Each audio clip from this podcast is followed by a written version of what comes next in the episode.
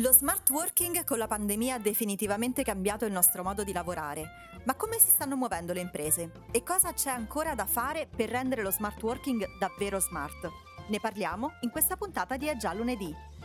Noi siamo Veronica Adriani e Ivan Turatti. E questo è È già lunedì, il podcast che racconta le storie e le opinioni di chi opera nel concreto per dare una nuova forma al mondo del lavoro.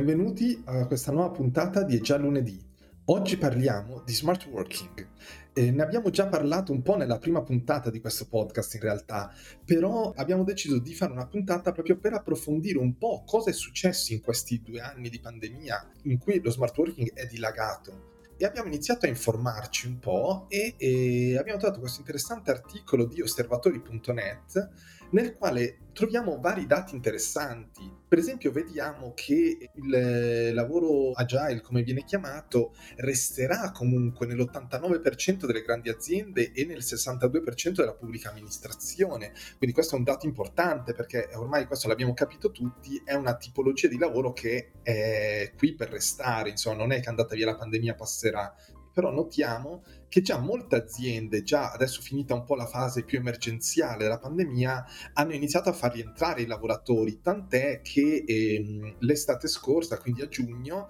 già eh, da 5,3 milioni di lavoratori in smart working eh, siamo passati a 4,7, quindi un bel rientro. Già, ovviamente non tutti sono entrati a tempo pieno come prima, molte aziende stanno provando a sperimentare anche delle formule ibride, tipo tre giornate in ufficio, due a casa, robe del genere. E quindi mh, è un grande esperimento sociale e di innovazione del mondo del lavoro che eh, pone anche nuove sfide sia alle imprese ma anche alla legge in qualche modo. Proprio questa è la domanda da cui vogliamo un po' anche partire oggi eh, su mh, cosa succede adesso che finisce lo stato di emergenza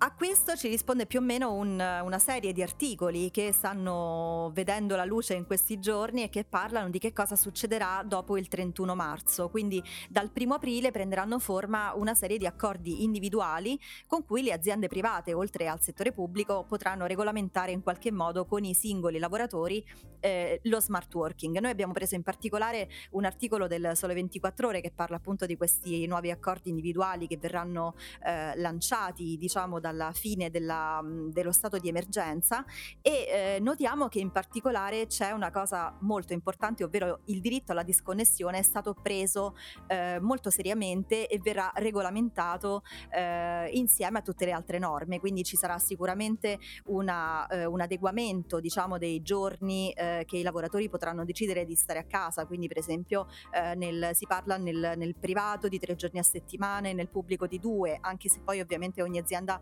si muoverà un po' eh, come, come, ritiene più opportuno.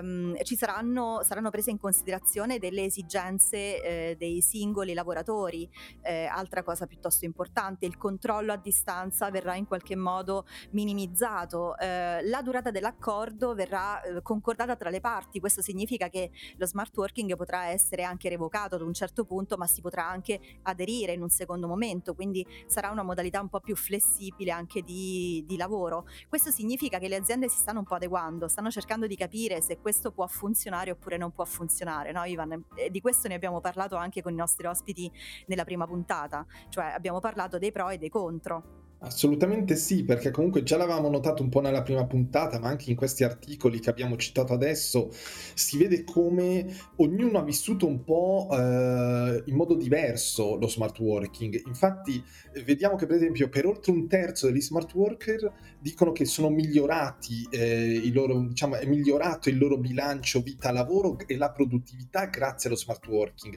ma un altro terzo o più o meno poco di più dice invece ha sofferto di tecnostress o di overworking e quindi eh, appunto non vedono molto bene lo smart working giustamente. E quindi penso che un po' con questi interventi di legislatore e anche questo impegno di alcune aziende che cercano di definire accordi individuali che vadano anche incontro alle necessità del lavoratore oltre che dell'azienda potremo forse finalmente avere uno smart working un po' più bilanciato e che mh, vada incontro alle necessità di tutti ecco A me la cosa che piace molto di questa legislazione, questa, insomma, questa normativa, è che si prende in considerazione anche la volontà del lavoratore. Cioè, eh, quello di cui io posso parlare sì. dal mio punto di vista, perlomeno, è che nel corso della, diciamo, del lockdown e comunque dei mesi di chiusura che sono seguiti poi eh, nei periodi più duri della pandemia, anche all'inizio del, dello scorso anno, insomma, ehm, quello che mi è pesato di più è stato il fatto che io non avessi una casa a misura di smart smart working, quindi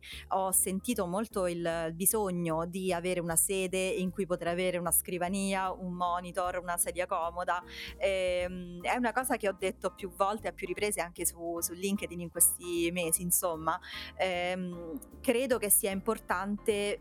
va bene una modalità ibrida, però l'importante è tenere conto anche delle necessità dei singoli lavoratori. Io mh, mhmm, diciamo parlo perlomeno dal punto di vista della dipendente d'azienda. Immagino che per te che invece fai un lavoro eh, prettamente a casa o comunque presso i clienti sia differente. Sì, assolutamente. Eh, diciamo che, eh, come ha detto bene uno dei nostri ospiti della prima puntata, eh, lo smart working sarà anche smart, ma le case spesso non sono smart, quindi bisogna un po' riuscire ad attrezzarsi e avere anche la possibilità obiettivamente di avere spazi dedicati io per fortuna, essendo una cosa che appunto ormai faccio come professione da anni, mi sono poco a poco attrezzato per avere degli spazi dentro casa mia per riuscire a lavorare in modo sereno da casa, così come quando vado dai clienti, però è ovvio che non è una cosa che tutti possono fare, specialmente non durante una pandemia in uno stato di emergenza, ecco. Eh, quindi assolutamente è importante la volontà del lavoratore oltre che dell'azienda. È anche vero che eh, credo che è stato un periodo, penso alla pandemia, in cui tutti l'abbiamo sperimentato anche in modo un po' diverso lo smart working, perché un conto è eh, farlo eh, appunto come nel mio caso, che lo faccio già di default nel mio lavoro in qualche modo. Un conto è quando mi sono trovato che anche le mie controparti, quindi i miei clienti o comunque le persone che interagivo all'interno delle aziende per cui lavoro, eh, erano in smart working e quindi cambiava anche il modo di interagire, vedevo anche i loro processi cambiavano e, e si sono create delle interazioni molto interessanti, a volte positive, a volte qualche problema nuovo e diverso che poi appunto eh, hanno trovato soluzione un po' nel corso della pandemia. Quindi sicuramente per me lo smart working diciamo, è stata un'esperienza più positiva, mi ha permesso di aumentare di molto la produttività, di migliorare il, appunto la, il bilancio della mia diciamo, vita lavoro in qualche modo, però eh, capisco anche chi eh, invece l'ha vissuto in un modo un po' meno positivo. Ecco. Benissimo, allora a questo punto abbiamo parlato fin troppo noi, è arrivato il momento di presentare il nostro ospite. Sono veramente molto molto felice di poter dare il benvenuto a Federica Lucantoni, HR Manager presso Engineering Group. Benvenuta Federica. Ciao Veronica, ciao Ivan. Allora, ciao, benvenuta Federica. Eh, allora, iniziamo proprio con eh, una domanda semplice che però è molto importante per chi non vi conosce specialmente. Puoi raccontarci un po' chi è Engineering e di cosa vi occupate? Certamente. Engineering è la Digital Transformation Company leader in Italia, in espansione all'estero. Eh, abbiamo circa 40 sedi tra Italia, Europa, Stati Uniti e Sud America Uh, il gruppo engineering uh, è composto da circa 20 aziende che da oltre 40 anni accompagnano aziende ed organizzazioni nella loro espansione, sia per una profonda conoscenza dei processi aziendali e delle diverse aree di mercato, perché engineering lavora ovunque, dalla finanza alla pubblica amministrazione, al manufacturing, alle utilities, sia per un portfolio di soluzioni tecnologiche molto avanzato, anche quello in continua espansione bene. Giusto per dirvi qualcosina che caratterizza un po' questo, questo gruppo è che abbiamo internamente una divisione chiamata ricerca e innovazione, all'interno della quale abbiamo 450 persone tra data scientist e ricercatori che si occupano soltanto di ricerca, quindi partecipano a progetti di ricerca internazionali. E poi abbiamo un'academy invece per l'upskilling e il reskilling della, del nostro personale di tutti i giovani che entrano in azienda. E anche quello è un po' un punto chiave di, di questa azienda perché di fatto facendo appunto uh, ICT uh, dobbiamo necessariamente fortificare le nostre competenze perché questo mondo come sappiamo va molto veloce. Non so se ti ho risposto. Hai risposto perfettamente. Adesso entriamo infatti un po' nel vivo della discussione, proprio perché eh, ci hai raccontato appunto di tutte queste vostre attività e di quanto immagino sia stato complicato in un momento come quello della pandemia eh, metterle insieme e trasferirle a casa come hanno dovuto fare un po' tutte quante le aziende che abbiamo eh, ospitato e, e in queste puntate noi stessi. Quindi ti chiederei a questo punto, mh, prima di entrare proprio nel vivo della discussione, di spiegarci quali sono le regole regole che vi siete dati all'inizio, quando eh, anche voi, come tutti gli altri, avete dovuto trasferire diciamo, le vostre operazioni nelle case dei vostri dipendenti? Allora, diciamo che siamo partiti avvantaggiati perché Engineering già aveva un accordo integrativo di smart working quando è partita l'emergenza pandemica. Che significa? Significa che i nostri dipendenti erano abituati a lavorare uno o due giorni a settimana da casa.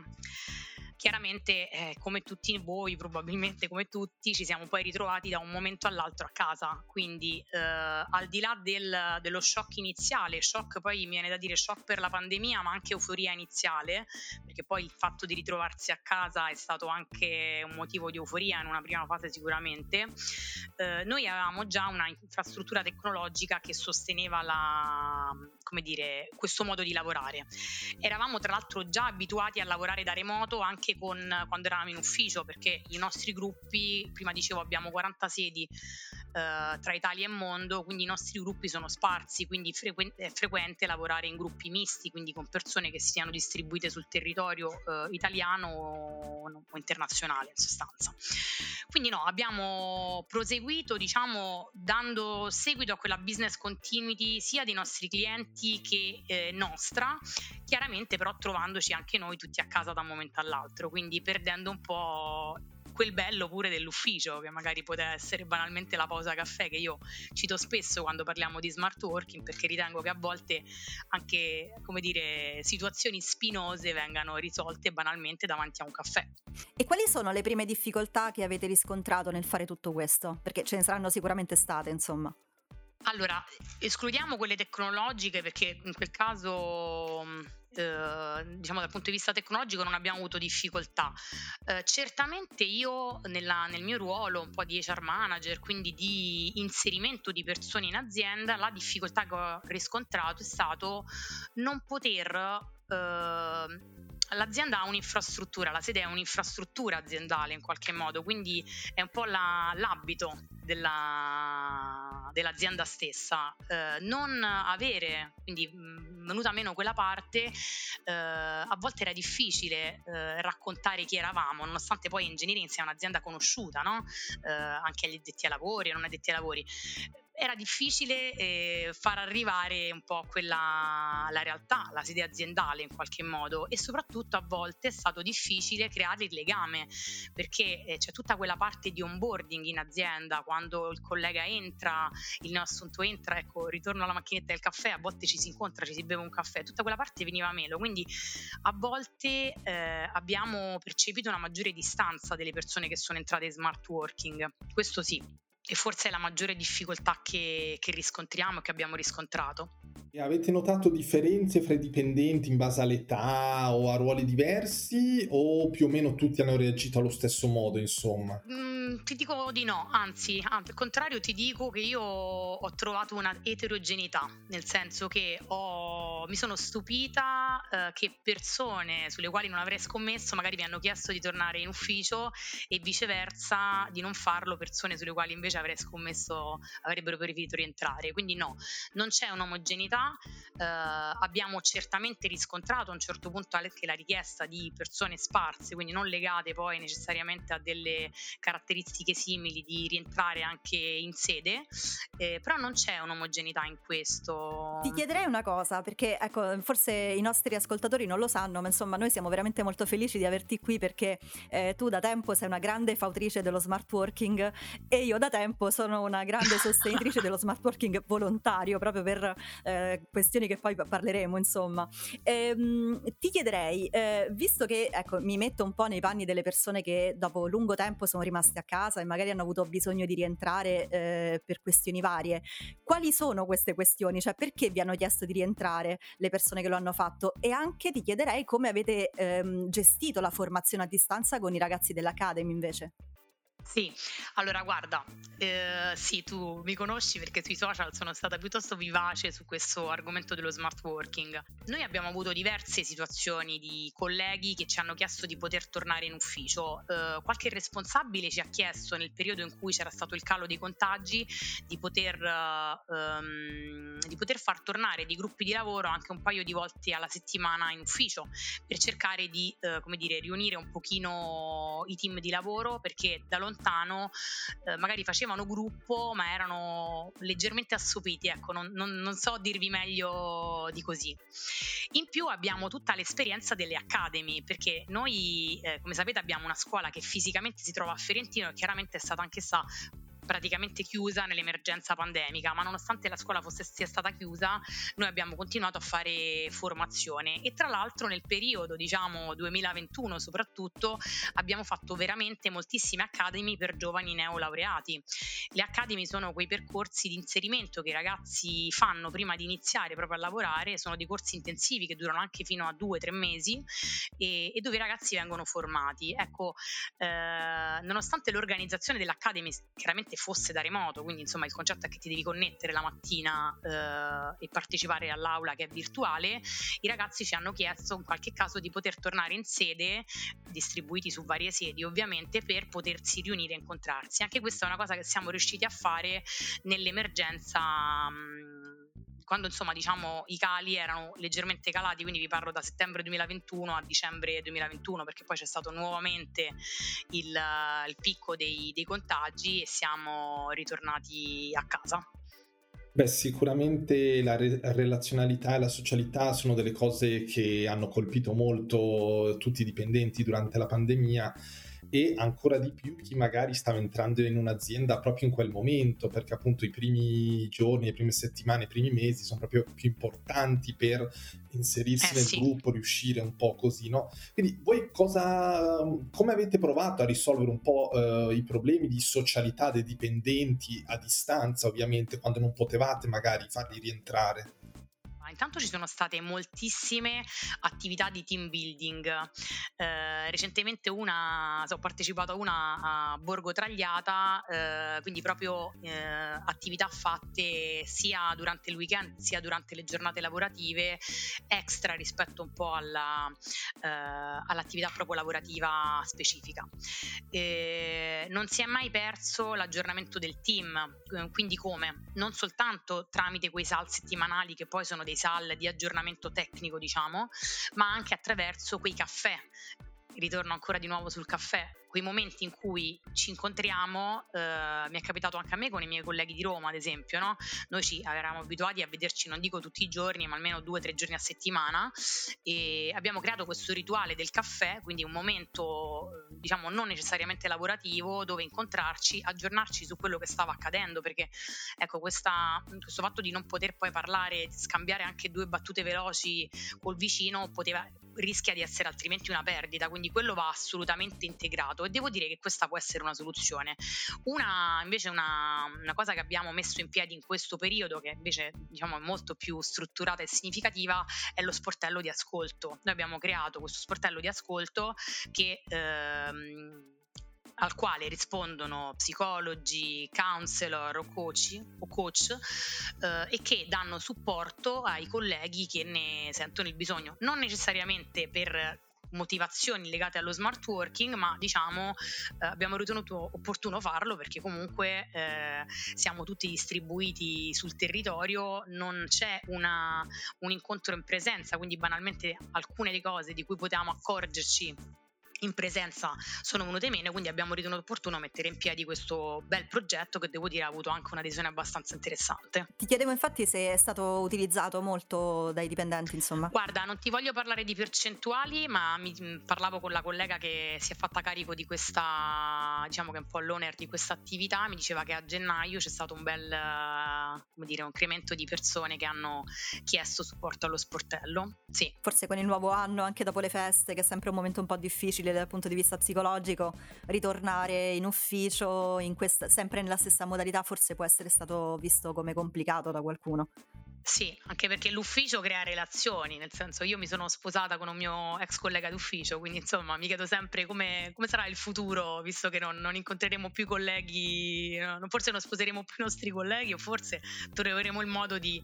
di conoscerci in maniera diversa, però ecco, eh, l'ufficio è sicuramente un luogo di incontro, di scambio, di, anche di amicizia, perché insomma poi dopo tanti anni a lavorare insieme si generano anche dei rapporti di amicizia. Però ecco, questo anche parlando delle Academy, dove poi ci sono c'è quella categoria che sono i giovanissimi, che sono quelli forse più impattati dalla pandemia, no? che magari hanno fatto gli ultimi anni di università tutta da remoto. Io ho notato che per esempio l'Academy non è stata, le Academy non sono state eh, influenzate negativamente dal fatto di, di, essere lontani. Ho trovato comunque dei gruppi che a fine Academy erano molto coesi, che avevano trovato il modo di unirsi anche magari in via telematica, eh, nonostante questa distanza fisica. E io io poi vi dico pure una cosa, forse ecco la, la, sto dando per scontata, tenete presente che quando noi facciamo i corsi in presenza a scuola per i giovanissimi, parlo di corsi che durano magari 5 giorni, ecco, mh, faccio l'esempio del corso degli apprendisti, al corso degli apprendisti si sta lì in loco 5 giorni, si dorme lì, quindi la formazione è continua, si fanno caminetti, cioè veramente c'è una vicinanza fisica. Ecco, nonostante questo, sono bellissime, io mi auguro che i ragazzi potranno continuare a farli in presenza perché è bellissimo farli in presenza, però nonostante questo le Academy, che invece sono dei percorsi un pochino più lunghi, eh, hanno comunque creato dei gruppi molto coesi e quindi questo secondo me è un buon segnale, anche il segnale che eh, siamo riusciti in qualche modo a, eh, a, tenere insieme un po' le maglie nonostante questo, questa difficoltà fisica, perché poi questa è. Eh, sicuramente appunto quando si parla di smart working c'è un po' questo da una parte chi dice voglio tornare in ufficio, dall'altra sia nelle nuove generazioni ma non solo, chi invece comincia a dire sai che c'è lo smart working comunque è una cosa bella, mi piace e addirittura iniziano a a chiederlo magari durante i colloqui o quando iniziano a, a cercare lavoro, chiedono c'è la possibilità di fare smart working. E voi su questo come vi siete mossi? Assolutamente sì, ormai la, lo smart working è diventato un argomento, una, un punto della trattativa, così come io, quel candidato ha chiaro quanto vuole guadagnare, quanto vuole che sia il suo variabile, quanto la richiesta economica o tutto magari la richiesta di, di assunzione, oggi molto, sempre più spesso ci chiedono anche la percentuale dello smart working, perché magari si tratta di persone che già hanno ottenuto una percentuale significativa di smart working alla quale non voglio rinunciare e diventa argomento di trattativa, quindi noi nella proposta andiamo ad inserire anche questa, questa parte, perché esiste anche questo. E, um, un piccolo inciso su questo, uh, quando io abbiamo richieste di questo genere non sono richieste di persone che necessariamente vivono fuori città, ad esempio abbiamo, perché poi c'è stato anche questo grande fenomeno di molte persone che dal nord sono tornate al sud, no? il ripopolamento addirittura del, del, sud. Non parlo soltanto di questa categoria, ma anche di persone che magari sono di Roma, vivono a Roma, ma hanno ben chiaro che vogliono stare in ufficio un tot di giornate a settimana o comunque una percentuale annua di giornate. E io penso che in generale se c'è flessibilità da parte del dipendente poi sia tutto quanto gestibile, eh, fermo restando che poi lavoriamo anche noi per clienti, quindi i clienti possono chiederci poi una presenza, anche se devo dire che anche da quel punto di vista ormai eh, molti clienti non, non, ci chiedono più la presenza perché lo smart working appunto ha, è dilagato anche fra loro, insomma. Senti Federica, c'è una cosa di cui ci fa piacere parlare con te. Eh, noi durante la nostra prima puntata abbiamo intervistato diversi, diversi ospiti e eh, due di questi in particolare ci hanno parlato dello smart working per le, per le mamme, per le neomamme. Qualcuna mh, diceva appunto che eh, c'era stato il desiderio di rientrare in ufficio proprio per separare finalmente la vita lavorativa da quella domestica, qualcun altro invece ha trovato significativo mh, l'utilizzo dello smart working da parte di chi invece mh, si trovava più facilmente a gestire la situazione familiare attraverso il lavoro da casa. Siccome è successo anche a te proprio durante la, la pandemia, la prima ondata, diciamo, ehm, ti andrebbe di raccontarci la tua esperienza e di dirci se lo smart working per te è stato un, stata un'agevolazione o se al contrario a un certo punto hai sentito il bisogno di, di entrare in ufficio anche tu? Molto volentieri, perché chiaramente è un argomento sul quale sì, eh, io sono stata, vi racconto, ho avuto una bambina a marzo il famoso marzo 2020 e quindi ho lasciato i miei colleghi in presenza, tra l'altro il mio ultimo giorno è stato un evento aziendale in trasferta, quindi veramente l'ultima trasferta che ho fatto e, e, poi ho vissuto appunto questo stupore del quale vi dicevo prima, dei miei colleghi mi dicevano sai ci hanno mandato da un giorno all'altro a casa, quindi questo spaesamento, questa euforia, no? perché tutti noi eh, abbiamo recuperato un po' quel tempo, quel tempo morto. Quando io sono rientrata dall'ufficio era novembre 2020 eh, i miei colleghi mi hanno accolto in una, ecco appunto parlando appunto di team building, in una team, eh, un caffè, abbiamo preso un caffè tutti insieme e una mia collega mi ha preso in giro perché mi ha detto Fede ma che ti sei messa la camicia, ti sei vestita da ufficio? Io ingenuamente rientrata diciamo in ufficio mi sono vestita da ufficio, quindi avevo questa camicetta, un maglioncino e lei mi ha praticamente deriso perché ha detto voglio vedere fra due mesi se ancora ti metterai la camicetta per, per lavorare da casa. L'ho capita dopo quella battuta perché è vero che noi eravamo, eravamo eravamo abituati a lavorare smart working, però è pur vero che effettivamente trovarci a lavorare tutti i giorni è stato molto scioccante anche per me in qualche modo. Mi ha agevolato tantissimo, mi ha agevolato tantissimo perché, perché non uh, ho avuto il pensiero uh, dei mezzi pubblici, io non prendo i mezzi pubblici, prendo l'auto, però ecco diciamo che il mio viaggio era di circa due ore al giorno per raggiungere la sede, quindi ero serena che nel momento in cui uh, avrei staccato dalla mia giornata lavorativa avrei immediatamente eh, potuto gestire la mia vita familiare. E quindi questa cosa mi ha agevolato, sono riuscita a lavorare concentratissima da subito senza avere appunto questi inquinamenti dovuti anche a questi retropensieri eh, legati magari banalmente agli spostamenti che io tra l'altro ho visto alle mie colleghe rientrate alla maternità perché magari avevano la babysitter che eh, doveva andare via a un certo orario e loro si dovevano sbrigare per tornare a casa. E mh, mm, mi ha aiutato, ha fatto sì che non mi servisse riduzione dell'orario di lavoro, quindi sono riuscita a tornare a lavorare da subito. Infatti io ho la sensazione di essere tornata quasi in corsa nell'attività lavorativa. La prima settimana già ero nel pieno come se non me ne fossi mai andata. Una cosa però ci tengo a specificarla perché credo che a volte la narrazione dello smart working, eh, anche quella che ne fanno i media, sia un po' banale in questo senso. Quando io parlo di smart working da casa significa che smart lavorare da casa significa lavorare da soli, cioè i figli li deve gestire qualcun altro nel momento in cui si lavora, perché a volte si ridicolizza un po' il tema, ok, tu lavori da casa, quindi gestisci anche i tuoi figli. No, se lavori, lavori, anche perché spesso in smart working si lavora ad un ritmo a volte più sostenuto che, che in ufficio e quindi è fondamentale rimarcare questa cosa perché credo che molte donne abbiano vissuto in pandemia lavorando la situazione della gestione dei figli, che non voglio dire soltanto le donne perché molte famiglie l'hanno gestita, però ecco, ha impattato molto significativamente sulle, sulle donne, quindi non, non vorrei essere fraintesa in questo senso e ci tengo a specificarlo, insomma. In questo caso forse può essere anche d'aiuto darsi un po' degli obiettivi, no? penso durante lo smart working, ovvero ci sarà sicuramente un momento della giornata in cui potrai ad esempio dedicarti alla vita domestica e poi recuperare successivamente l'orario oppure non so, magari andare semplicemente per obiettivi, cioè quello che c'è da fare durante un, il giorno si fa indipendentemente dall'orario di lavoro, cioè un controllo un po' più flessibile ecco, di questo orario di lavoro, credo. Ma io allora diciamo che noi lavoriamo ancora un po' ancorati al nostro orario di lavoro da ufficio, posto che, vabbè, su questo dovremmo aprire un altro argomento perché poi engineering aveva un orario piuttosto flessibile anche nell'entrata in ufficio, ha un orario flessibile. Eh, certamente il fatto di stare in casa eh, ci dà la possibilità di fare delle cose banalmente mentre camminiamo in una call, insomma. Eh, però ecco, mh, per esempio nel mio lavoro io mi trovo, infatti c'è mio marito che mi prende spesso in giro perché dice ma tu passavi la tua vita di fronte alle persone, perché dice sei eternamente eternamente connessa ed è vero, e io faccio un lavoro per cui sono eternamente in video, eh, quindi devo dire che quando mi siedo mi rialzo poi magari dopo quattro ore da quando mi sono seduta, che non è forse un buon esempio, però credo sia un po' la natura del, del mio tipo da, d'attività, però sicuramente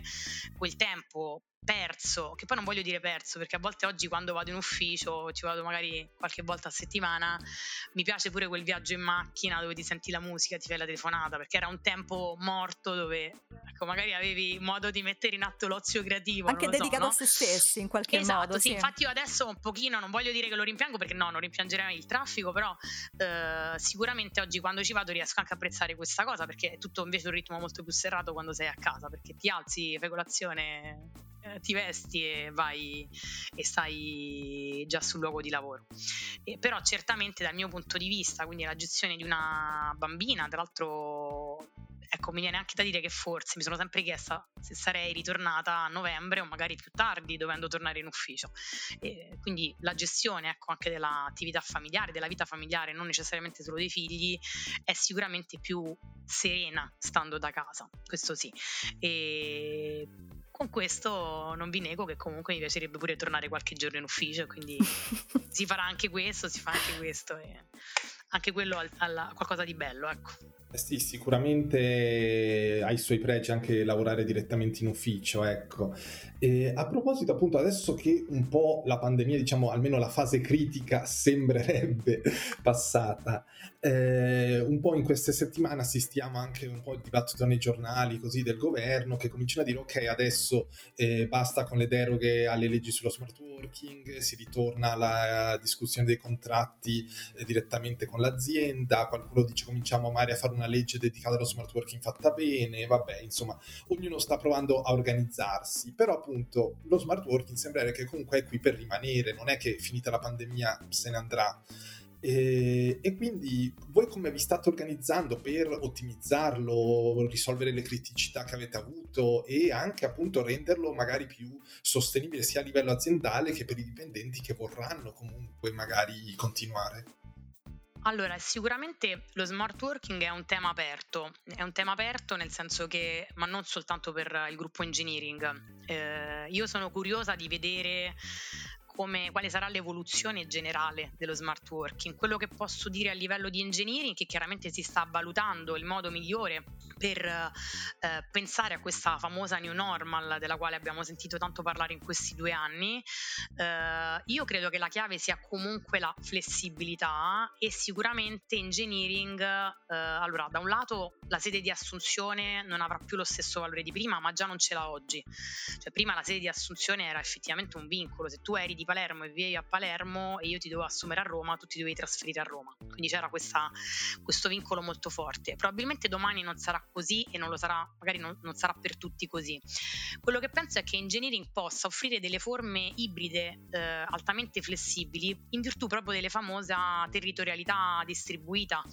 Eh, quindi magari giornate alternate di smart working con presenza in sede. Questo sarà probabilmente fattibile e sarà forse l'immediato futuro.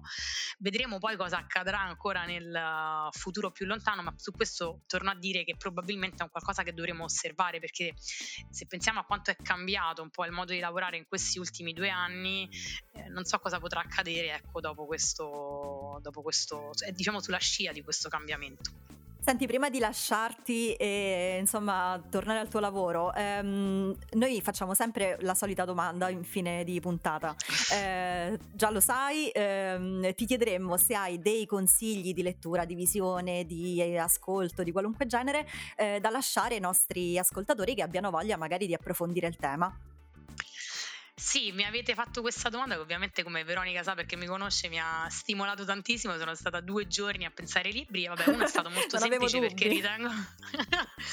uno è stato, è un nome che mi viene quasi naturale citare eh, che è il responsabile delle risorse umane di Abraham Yoshua,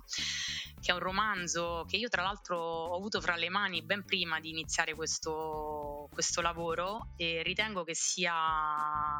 una riflessione molto bella, introspettiva sulla, sul ruolo che l'HR dovrebbe avere in azienda.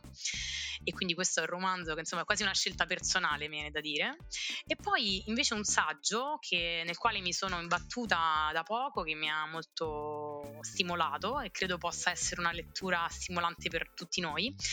che è Niente scuse di Brian Tresi, eh, che un po' fa una riflessione su come ognuno di noi possa sviluppare il proprio potenziale, soltanto volendolo in qualche modo. E quello credo sia uno stimolo per tutti, giovani e meno giovani.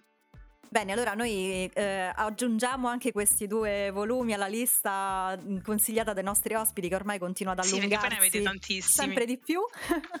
e ti ringraziamo, io davvero sono molto contenta di aver, aver parlato con te perché eh, credo veramente che sia un punto di vista diverso dal mio e per questo interessante. Cioè, mm, io sono quella che dice: ok, lo smart working a casa va, va benissimo, l'importante è che però ci sia la possibilità di gestirlo in modo separato dalla vita familiare, per quello che mi riguarda, no? sia negli spazi che nelle modalità. E quindi mi auguro insomma che questa cosa Veronica. possa continuare, però ecco, in modo eh, volontario o quantomeno ibrido, perché ecco, insomma, l'importante sarebbe poi non passare all'altro lato, cioè quello dell'alienazione. Non so se Ivan vuole aggiungere qualcosa su questo. Beh sì, diciamo che noi appunto abbiamo sempre avuto una visione un po' non opposta, però comunque diversa su questo argomento, perché appunto io invece sono da sempre un gran sostenitore dello smart working, avendolo di fatto fatto proprio per la professione che faccio da anni, quindi eh, sicuramente eh, ritengo che ci vogliano gli spazi giusti ed è stato veramente interessante sentire come anche magari durante un'esperienza come la maternità e tutto mh, si possa gestire, possa essere sia uno strumento, una risorsa che comunque un eh, modo diverso di vivere la propria vita e penso in certi, almeno per certi versi, anche scoprire un modo diverso di relazionarsi sia al lavoro che in famiglia. Ecco. Sì, io credo che comunque se posso soltanto aggiungere questa cosa, non dobbiamo creare delle fazioni, visto che ormai va di moda creare delle fazioni su tutto, io non credo esatto, che si, si debba essere pro o contro smart working, sicuramente bisogna anche lavorare per organizzarlo, migliorarlo, però ecco, io ripeto da tanti anni, rifletto su questa cosa, quando ancora veramente nominare in azienda lo smart working, ricordo ancora un mio carissimo collega, penso nel 2011, al quale proposi un progetto pilota sullo smart working, mi disse si scordi di fare questa cosa in questa azienda. Ecco, ripensandoci oggi eh, è incredibile no? come ci siamo arrivati, però ecco, probabilmente in parte ci siamo tutti quanti arrivati e quindi vale la pena capire come possiamo invece mettere qualche fiocchetto e renderlo migliore. Solo questo. Assolutamente sì, provare a prenderne il meglio e a capire come farlo funzionare per chi ha bisogno e vuole farlo funzionare. Ovviamente non deve diventare un obbligo un'imposizione, questo in modo eh, assoluto, ecco. Bene, allora Federica, noi ti ringraziamo a questo punto e diamo l'appuntamento agli ascoltatori alla prossima puntata e ovviamente continueremo a distribuire materiali, riflessioni, spunti eh, di, di, riflessione sul tema anche sui nostri canali, eh, su LinkedIn in particolare, insomma, quindi eh, ben vengano eh, punti di vista differenti o dibattiti sul tema. Grazie quindi. Grazie a voi, è stato veramente un piacere. Ciao. Grazie Federica. Siamo Veronica Adriani e Ivan Turatti e vi diamo l'appuntamento alla prossima puntata. E ovviamente buon lunedì.